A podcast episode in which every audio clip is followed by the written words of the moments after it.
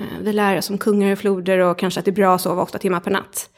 Eh, men vi lär oss ju inte riktigt att älska eller hur vill jag bli älskad?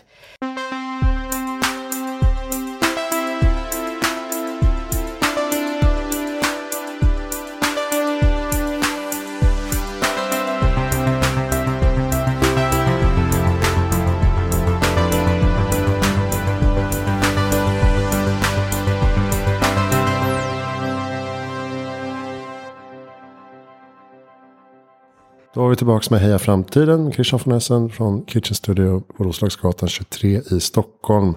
Sitter med Jenny Holmström. Välkommen till podden. Tack så mycket.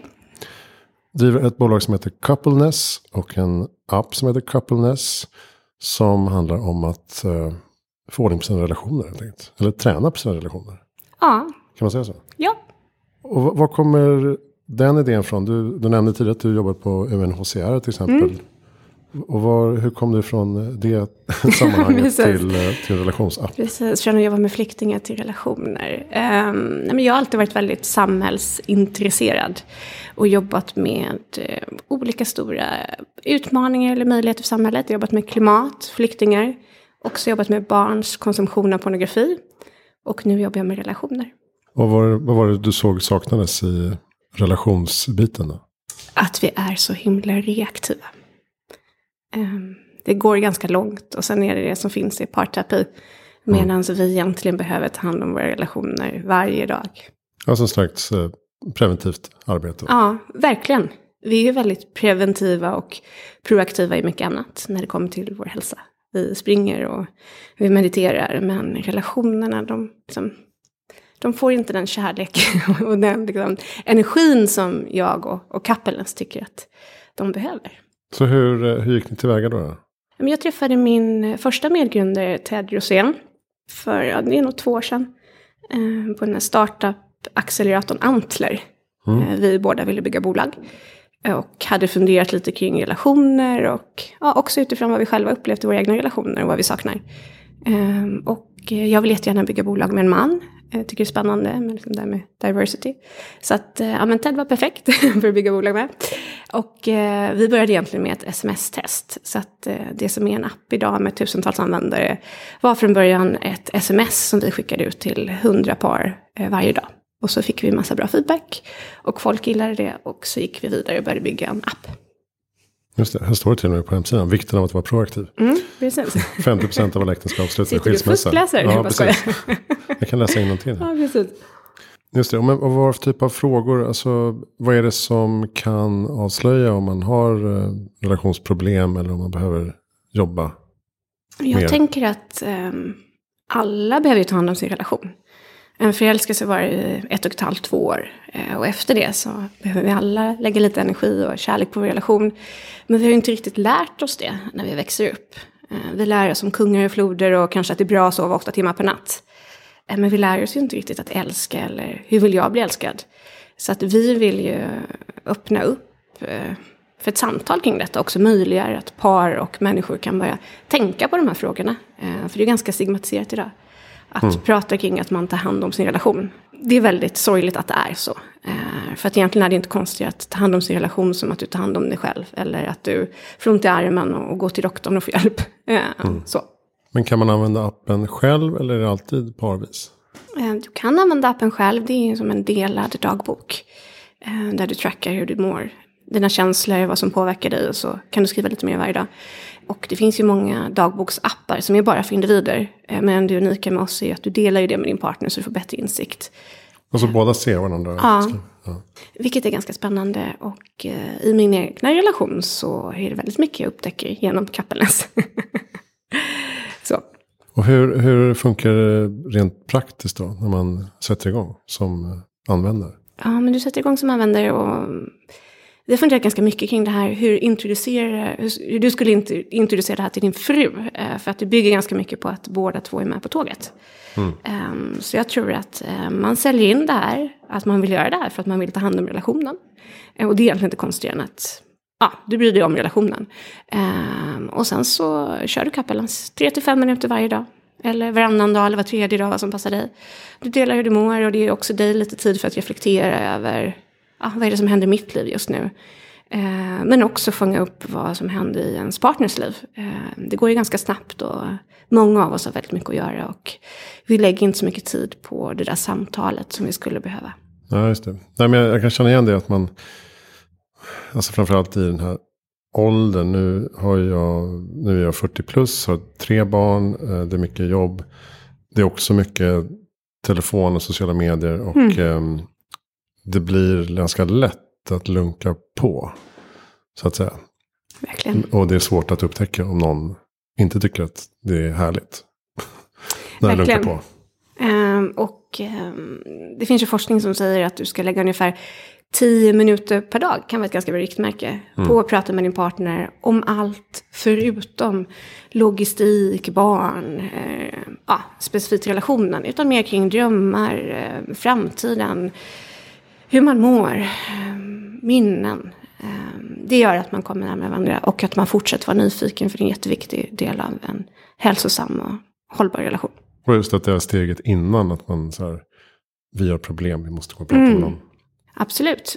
Um, och jag tänker att det kan man göra. Det är ju jätte, jättebra med parterapi om man har möjlighet att, att gå i det. Uh, det vi möjliggör med Kappelens är ju egentligen att du kan checka in och liksom så här, vad har jag gjort för min relation idag? Du, du får liksom en, en, en påminnelse om din relation. Och vissa kanske kan tycka att, men gud, ska man behöva en app till det? Eller så här. Men jag tror faktiskt det. Jag tror att vi kan använda teknologin och appar till saker som är bra för oss människor. Jag tror väldigt starkt på det. Ja, så är det lätt för många att blanda ihop, att bry sig om sin relation, att man blandar ihop det med eh, romantik. Mm. Att man ska så här, köpa med sig något hem. Mm. För att visa. Eller för att plåstra. Ja. Eller sådär. Eh, men då, alltså jag kan bli lite allergisk mot det. Och därmed blir inte så romantisk. Mm. Så det går liksom över lite grann. Alltså jag tycker att sådana gester är ytliga eller klyschiga. Mm. Men det är bara att då sker inte gesterna heller. Nej. Vet du vad ganska... din... Ja, förlåt. Ja, men jag, tror, ja. jag tror hon... jag, tror, jag tror hon eh, skulle uppskatta lite mer romantik. Ja.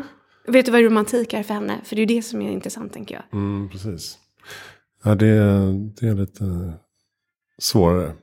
Ibland kan det bli som att man överkompenserar nästan och köper mm. 20 vackra rosor. Och så mm. bara, är du dum i huvudet? Har du lagt 600 spänn mm. på röda rosor? Mm. Har du köpt en? Ja. ja. Förlåt. Men jag tänker det är ju någonting som jag tänker vi alla kan fråga oss själva och den man är tillsammans med. Hur vill man bli uppvaktad? Hur vill man bli omtyckt? Det kan ju också vara så att man gillar att ge. Du kanske är en person som verkligen gillar att ge. Medan din partner bara så här, nej, det enda jag vill höra är det fina ord eller att du tar dig tid mm. för mig. Um, så att uh, man kan ju också ha en föreställning om att det man själv tycker om att få är det som partnern vill få, fast det kanske inte är så. Just det, men jag, jag tror också att jag blir allergisk mot att, att det är mannens uppgift traditionellt. Ah, jag fattar. Man som mm. kommer hem med blommor. Ja, men det förstår men det är inte så ofta som kvinnan kanske kommer hem med blommor nej. Eh, till mig. Nej. Och då blir det så här, nej men fan om det ska vara jämställt. Ja, men jag fattar vad du menar. Och hur vill, hur vill du bli uppvaktad? Att någon visar kärlek mot dig? Nej men det, det är väl små, små överraskningar kanske. Mm. Att man har så här, ja men jag, jag har fixat barnvakt och mm. Eh, bokat bord. Mm. Det, det är ju fantastiskt. Mm. Liksom. Sådana grejer tycker jag är eh, romantiska. Mm. Jag förstår det. Det är inte jag som ska bli grillad. Men eh, är det din, om man tänker framtid, är det din eh, övertygelse om att den här typen, den här typen av arbete är liksom bra på sikt för att stärka relationer och få, men i, i grund och botten ett, ett trevligare och tryggare samhälle på något sätt? Ja, verkligen. Om man tittar på 75 års forskning från Harvard. Det finns en forskare som heter Robert Waldinger eh, som har forskat på lycka. Som säger att det är kvaliteten på våra nära relationer som är det absolut viktigaste. Det är viktigare än social status eller karriär eh, och massa annat. Eh, och det tänker vi inte på. Vi tänker ju inte på att investera i kärleksrelation, vänskapsrelationer eller andra typer av relationer. Att det gör att vi mår bra. Ehm, och det är också en jättestor drivkraft för mig med Kappelens. Det är att missionera och prata kring detta, för jag tycker att det är så himla viktigt. Speciellt idag när många av oss kanske inte är eller har möjlighet att vara så närvarande för att det snurrar på med jobb och barn och sådär. Eh, så det känns som att vi tappar liksom den viktigaste poängen med livet på något sätt. Och så står man där eh, när barnen är typ stora och bara, fan, vad händer nu? Vilka, mm. vilka är vi? Ja. Ungefär. Finns det nästa steg då om man har gjort det här ett tag och inser att men vi behöver nog eh, steppa upp det här arbetet? Har ni rådgivare då och terapeuter som ja, kopplar till? Man kommer kunna träffa experter via Kappelan, så vi håller på att testa det nu. Mm. Eh, också testa att hjälpa par att använda tjänsten på rätt sätt. Eh, och så, så det kommer bli jättespännande. Jag tänker att det finns ju Mindler och andra som har öppnat upp dörrarna för digital eh, terapi. Mm. Eh, och är med och bryter stigma, eh, vilket jag tycker är, ja, men, de har gjort ett fantastiskt arbete. Um, och där stigmat kring parterapin behöver vi jobba mycket, mycket mer kring. Och jag tror att uh, bygger man ett varumärke och uh, ja, men jobbar mycket kring, kring budskap kring detta som vi har pratat om innan. um, så hoppas jag att människor vill, vill vara med på den här resan framåt. Och hur ser er eh, plan ut framöver då? Ja, det är att eh, missionera och sprida active love som vi brukar prata kring. Alltså att eh, få så många par som möjligt att testa Kappelens och mm. vilja börja investera i sina relationer. Och ta hand om sina relationer. Eh, och det kan man göra på lite olika sätt. Men just nu jobbar vi primärt mot Sverige. Mm. Eh, men man kan ladda ner Kappelens i hela världen om man vill. ja, det finns på olika språk? Nej, det finns på svenska och eh, engelska. Okay, så i USA en del använder mm. också. Men vår huvudmarknad är Sverige. Just det, du nämnde med dagboken där. Och eh, att få in eh, tacksamhetsaspekten. Ja. Det är ju ganska många som eh, förespråkar det. Att man ska mm. reflektera en stund varje dag och skriva tre saker som man är tacksam över. och sådär. Vad har det för effekt egentligen? Ja, alltså, till och med så har vi tagit fasta lite på någon forskning som visar att om man skriver för mycket tacksamhetsdagbok så kan det nästan ha lite kontraproduktiv verkan. Alltså att det, mm. Men jag tänker också att eh, det lär en att stanna upp i vardagen och uppskatta de små sakerna. Och det tror jag har en effekt på våra relationer. Eh, för jag tror att att ha en frukost med sin partner och kunna ha ett samtal och verkligen typ titta varandra i ögonen och inte båda är liksom i sina telefoner eller någon annanstans. Att kunna vara tacksam över det. Det kan vara jättefint. Eh, men vi kanske inte har lärt oss eller ser det som någonting att vara tacksam över.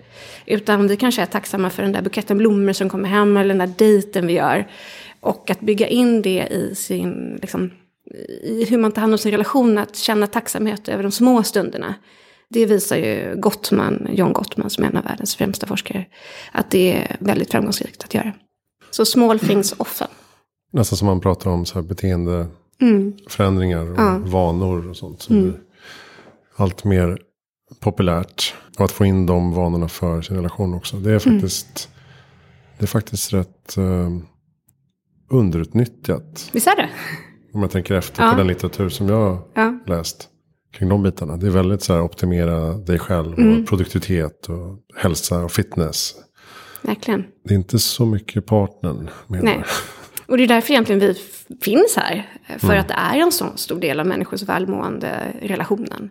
Eh, och det är ju väldigt spännande att få jobba med någonting som är så... Alltså det finns väldigt mycket forskning på området. Men vi har inte pratat om det i samhället. Eh, och det drivs jag och Kappelen sa väldigt mycket. Att, att prata kring och, och lyfta frågan och få med oss många människor. Just det. Man skulle kunna tänka sig att det här funkar på nära vänner mm. också. Som kanske inte kan ses Absolut. Och vi har också haft användare som har sagt att det här skulle vara toppen med min tonårsson eller ja, tjej. Syskon. Syskon. Alltså själva konceptet att dela med dig hur du mår och varför med någon som är nära. Det kan du ta ut. Ja, på de här grupperna som vi pratade om. Eh, men målgruppen vi pratar till nu är par. Eh, men det finns absolut en vinning i att dela med sig till någon annan nära. Om du inte har en partner eller om du vill göra det också. Absolut. Just för att ja, men, eh, ta hand om sina nära relationer och få insikt i hur kompisar och vänner och partner mår. Mm. Um, kan vi gå tillbaka lite till din bakgrund då? Mm. Var, var kom du från, från, från början? Du menar var jag vuxit upp? Mm, Eller? Nej, egentligen inte. Men, hur, hur hamnade du in på det här spåret? Med och relationer? Ja, med samhälle och... Ja, ja men det tror jag hänger ihop lite med hur jag har vuxit upp där.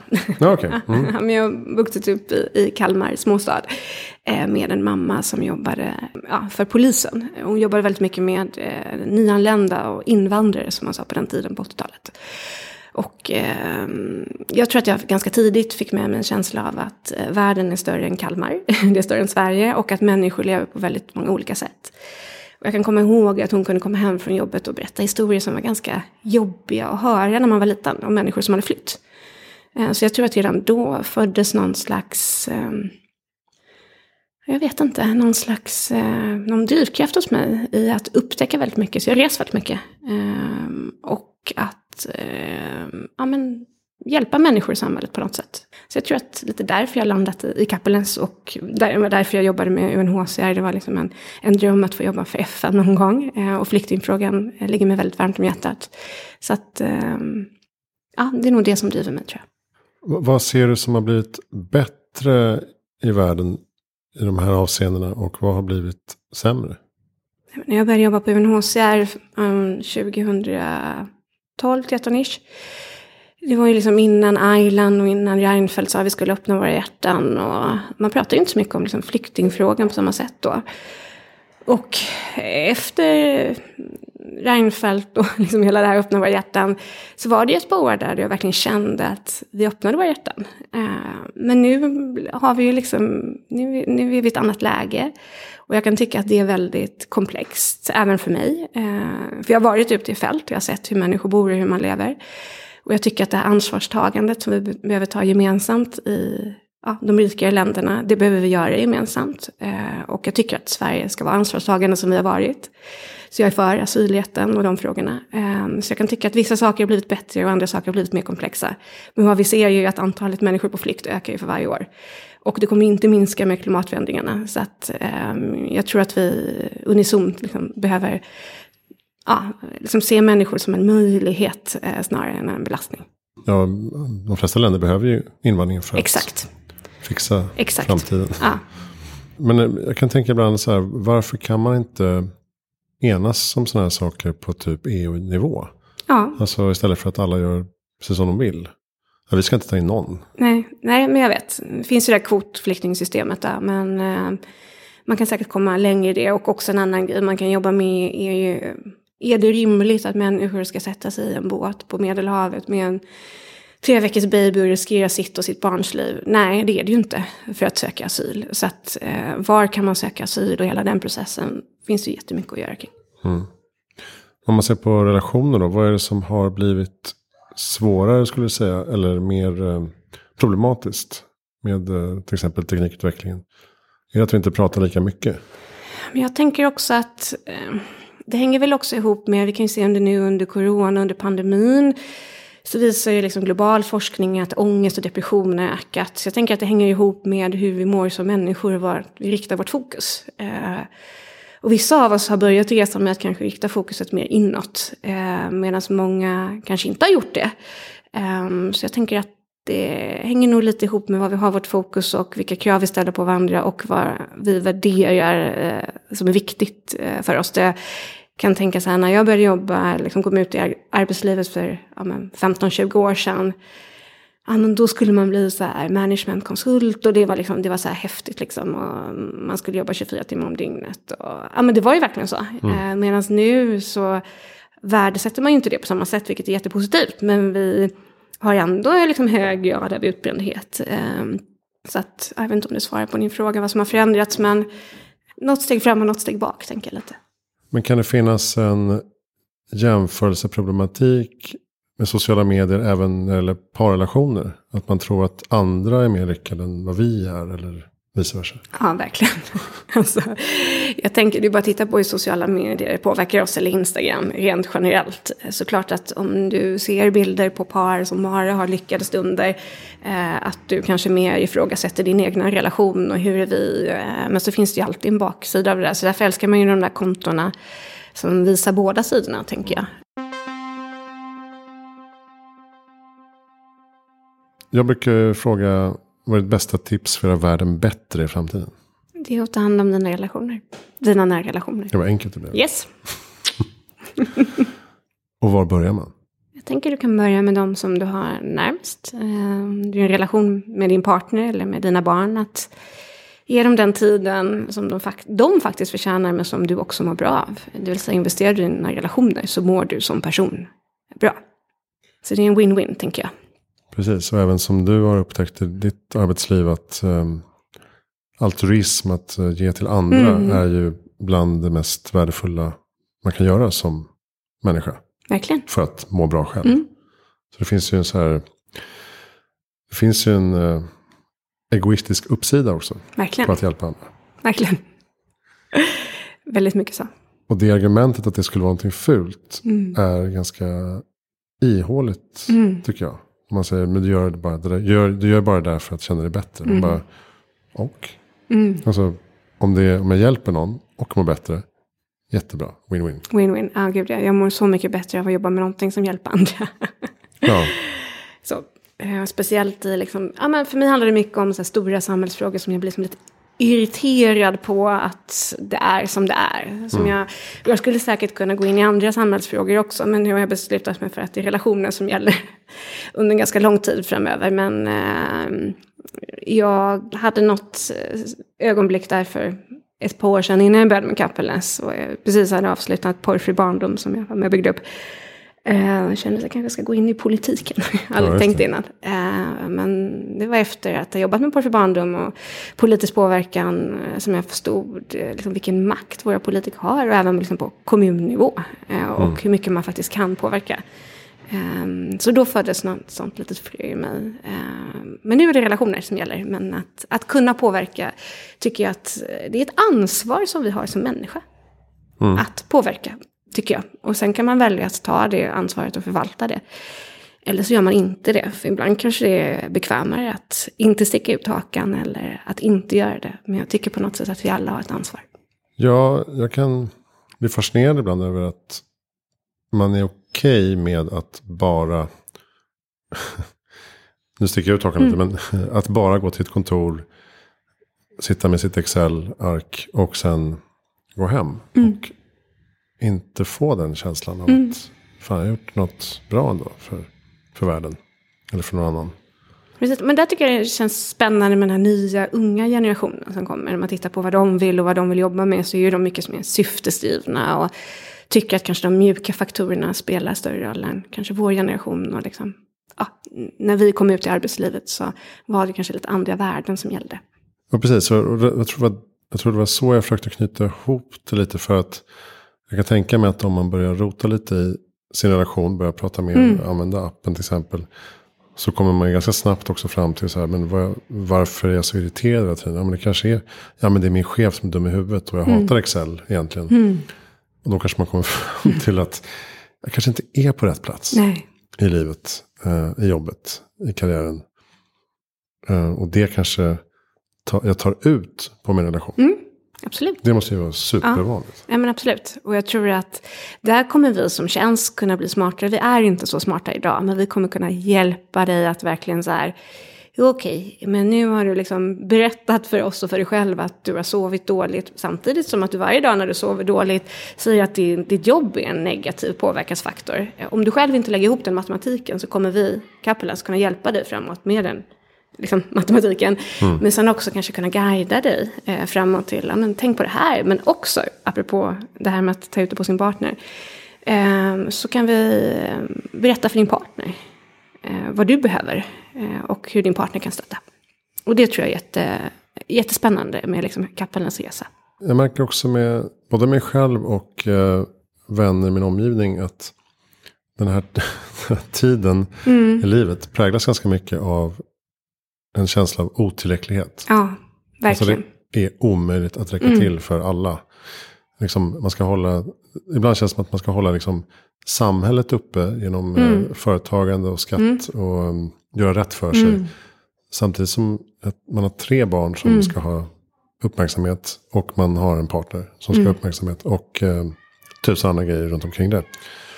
Så att det är ju svårt att inte klandra sig själv då i den otillräckligheten känner jag.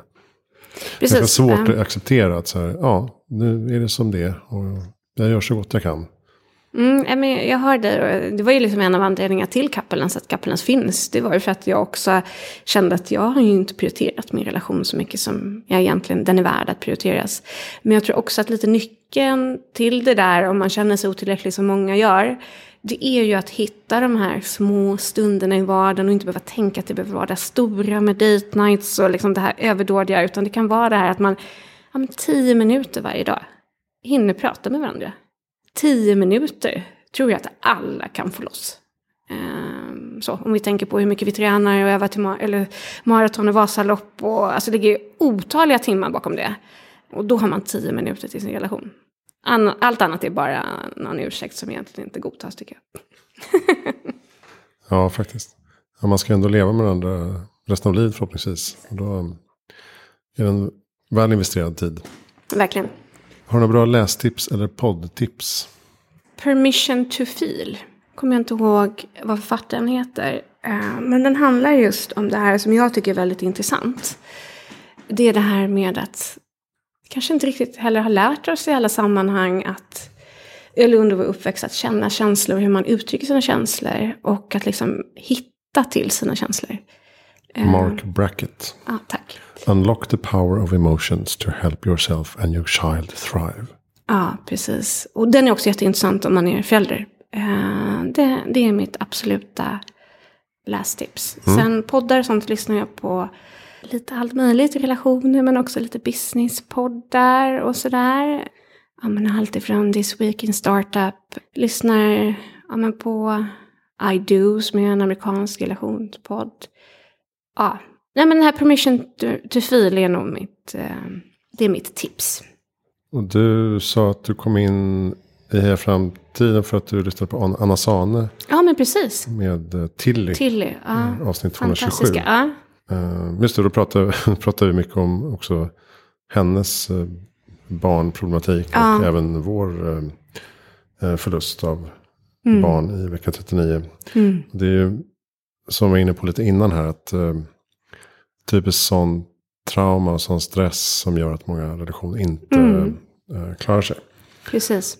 Och vi har väl pratat om det en del att hade vi inte fått ett barn efter ja. det som gick bort. Så är det inte säkert att det hade gått lika bra. Nej. För då är man, går man bara runt i det där hålet. Ja. För alltid. Tom. Ja. Mm. Men, och det är ni nog inte ensam om. Nej, verkligen. Tyvärr. Eh, och vi ska faktiskt, det är lite roligt att nämna Anna, när vi tittar på att ta fram en konversationsguide, låter lite tråkigt, men ofta när man är liksom, antingen det som händer er eller kanske när man liksom försöker få barn och kämpat länge så blir fokuset kring liksom själva barnet, men man glömmer bort relationen. Mm. Men vi håller på att titta på och, och ta fram någon slags vägledning kring eh, hur man kan stötta sin relation. För att också komma ut på andra sidan och vara liksom starka och eh, ja, men redo för det som kommer då, föräldraskapet. Och det är en kris bara i sig, att mm. bli förälder. Ja, det också, precis. Så. Ja, verkligen. En stor omställning. Men också mm. sorgen är ju också inte heller eh, linjär Nej. eller eh, konstant. Nej. Utan den flyter, fluktuerar ju. Så att man kan uh, falla ner och bli jätteledsen ja. plötsligt sex månader senare. Så bara, men vad, vad, är det? Vad har mm. hänt? Ja, vad tror du? Ungefär. Medan den andra kanske går vidare och finner, alltså, fyller sitt hål med annat. Mm. Vad fick ni för support efter det? Uh, vi fick... Ja, dels vad tog får, ni för support eller vad blev ja, er Dels support? så får man ju från försäkringsbolaget mm. tio timmar var eh, med terapeut. Mm. Det tyckte jag var fantastiskt första gången. Ja. Då var det bara breakdown och uh, allt skulle ut. Ja. Men det bara då var jag rätt klar. Så att de andra nio gångerna var inte så jätte... Men du gick de andra nio gångerna? Ja, jag gjorde det. Mm. Men jag tyckte inte att det gav så mycket. Nej. För att det var så fokuserat på bara barnet. Ja. Alltså jag ville ju prata mer om ja. andra saker. Och eh, sen fick vi en fantastisk terapeut genom sjukhuset också. Som var barnmorska och terapeut. Mm. Som vi gick till tillsammans. Mm. Och det var nog väldigt mm. bra nyckel. För att hon kunde sätta sig in i det fysiska också. Ja. Vad som händer i kroppen. Och ja. Liksom min frus känslor och allt kring det. Och vi fick prata parvis. Liksom, mm. hur, vi, hur vi gick framåt i vardagen. Så det var det, var det mest värdefulla. Mm. jag förstår det. Har ni gått i parterapi efter det? Eller? Nej. Nej. Och inte innan heller? Nej. Så det var första gången egentligen? Ja. Och vi, det var ju inte en parterapi Nej. på det sättet. Men, men vi såg det lite så. Alltså mm. det var ju, ja, men jag fattar. Mm. Eh, man kunde prata om allt möjligt egentligen. Mm. Men eh, jag tror att det gav lite mer smak. Att, ja, här, det här är ganska ja. vettigt. Och kanske man ska göra det innan det går för långt. Mm. Alltså, det behöver inte vara ett konkret problem. Det kan mm. vara bara att man behöver uh, lösa upp Verkligen. saker. Men uh, det, det, får vi se. Mm. Kanske börja med appen istället. Precis. Billigare. Ja, verkligen. Kostar den någonting? Um, den kostar um, ja, ungefär 100 kronor i månaden. Ja. Ungefär? Ungefär. Vi håller på att göra om vår prissättning, så där, därav det lite luddiga ja, okay, okay. På ett år så är det mycket billigare än en timme parterapi kan jag säga. Ett år billigare än en timme parterapi? Ja, men det är bra. Om du betalar privat. Det är bra pitch. Ja. Uh, vem tycker att jag ska intervjua? Jo, nu vet jag. Uh, du ska intervjua ett bolag som är superspännande. Uh, som heter Mojo. Som gör spermatester för män. Mm. För att titta på fertilitet. Och jag gillar dem väldigt mycket för att de också, eller också, men vi, vi vill liksom lite utmana den här liksom traditionella mansnormen. Vi vill att män ska liksom börja prata känslor och öppna upp sig, allt det vi har pratat om idag. Och jag tror att de är inne på en lite liknande resa. De tycker jag du ska intervjua.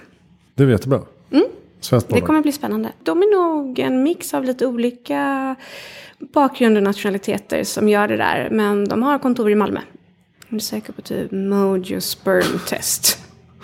Vill jag googla på det verkligen? Ja, precis. Det du. sperm analysis kom det upp här. Okay. Eh, precis. Fertility startup Mojo. French medtech Mojo. Ja, de kanske är franska. Diagnostics. Ja. De är spännande.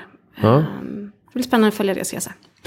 Ja, jag kommer ihåg redan i avsnitt två faktiskt. Vem var det? Marika Smith som är eh, sexexpert. Ja. Mm, mm. Hon är fantastisk. Eh, men pratade mycket om det att mannen i medelåldern börjar sluta sig. Börjar bli mm. bekväm. Grotta in sig liksom. Sitter där i sin soffa och kollar på fotboll mm. typ. Lite klyschigt eh, förklarat. Men medan kvinnan går in i en annan fas och vill utvecklas. Och vill eh, socialisera mm. och resa och se saker mm. och leva. Och där eh, klaschar ofta. Att eh, kvinnan till slut uh, går. Mm. Och mannen förstår ingenting. Nej. Allt var ju så bra. Det, det tycker jag mig ha sett ett par mm. gånger. Och uh, det är väl en lite så här wake-up call att uh, män måste prata mer generellt. Verkligen. Och också tror jag det här med drömmar och gemensamma drömmar. Vad har man för gemensamma drömmar? Alltså, är man den åldern när vi är med barn och det är liksom så mycket som snurrar på så kanske vi ett får ta ett steg tillbaka. Men vet man vad man har för drömmar och liksom vad man siktar emot och hur man vill bli gamla tillsammans. Det kan vara ganska häftigt att liksom röra sig mot det tänker jag. Ja, för det, kan, det är ganska vanligt egentligen. Så här. Ja men här har vi bra resten av livet. Typ. Och den andra bara, va? Exakt. Vi kan ju fan inte bo här resten av livet. Det är ju ja. mardröm. Bara, Jaha, okej. Okay. Jag vet, tillbaka till kommunikation. Jag vill ja. bo i Miami. Exakt. Bara, ah. Ja, men då har vi något att jobba på. Precis. Ja, men jag tror det. Just där, det gäller ju inte bara livet i sig. Det gäller alltså om man ska åka på resa ihop. Mm. Vad har vi för målbild? Mm. Vad har vi, för, vad, vad har vi för målsättningar? Ja, där tycker jag ofta man kan säga. Mm. Nej men jag vill bara ligga och dricka mojito hela mm. dagarna. Nej men jag vill, vi ska ju jogga och gå i bergen. Och titta på små marknader. ja, precis. Jaha. Och så ska man säga, barnen vill göra någonting. En, ja, precis. en skitsur hela resan. Ja, jag vet. Det är bra tips. Eh, faktiskt inför sommarsemestern också tänker jag. Alignment. Gå igenom där. Ja, verkligen. Alignment. Eh, så. Vi ska väl avrunda där. Mm. Jenny Holmström, tack för att du kom till Heja Framtiden. Stort tack. Försökte lite rörig idag i mitt mm. huvud. Men, Vad härligt. eh, vad heter? Getcoupleness.com.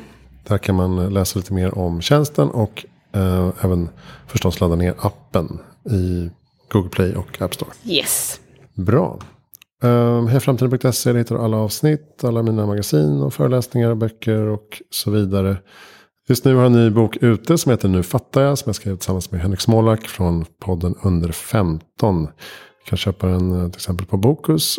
Eller så kan du beställa fler till eh, företaget. Det finns på nufattiga.se. Jag heter Christian von Essen. Tack snälla för att du lyssnade.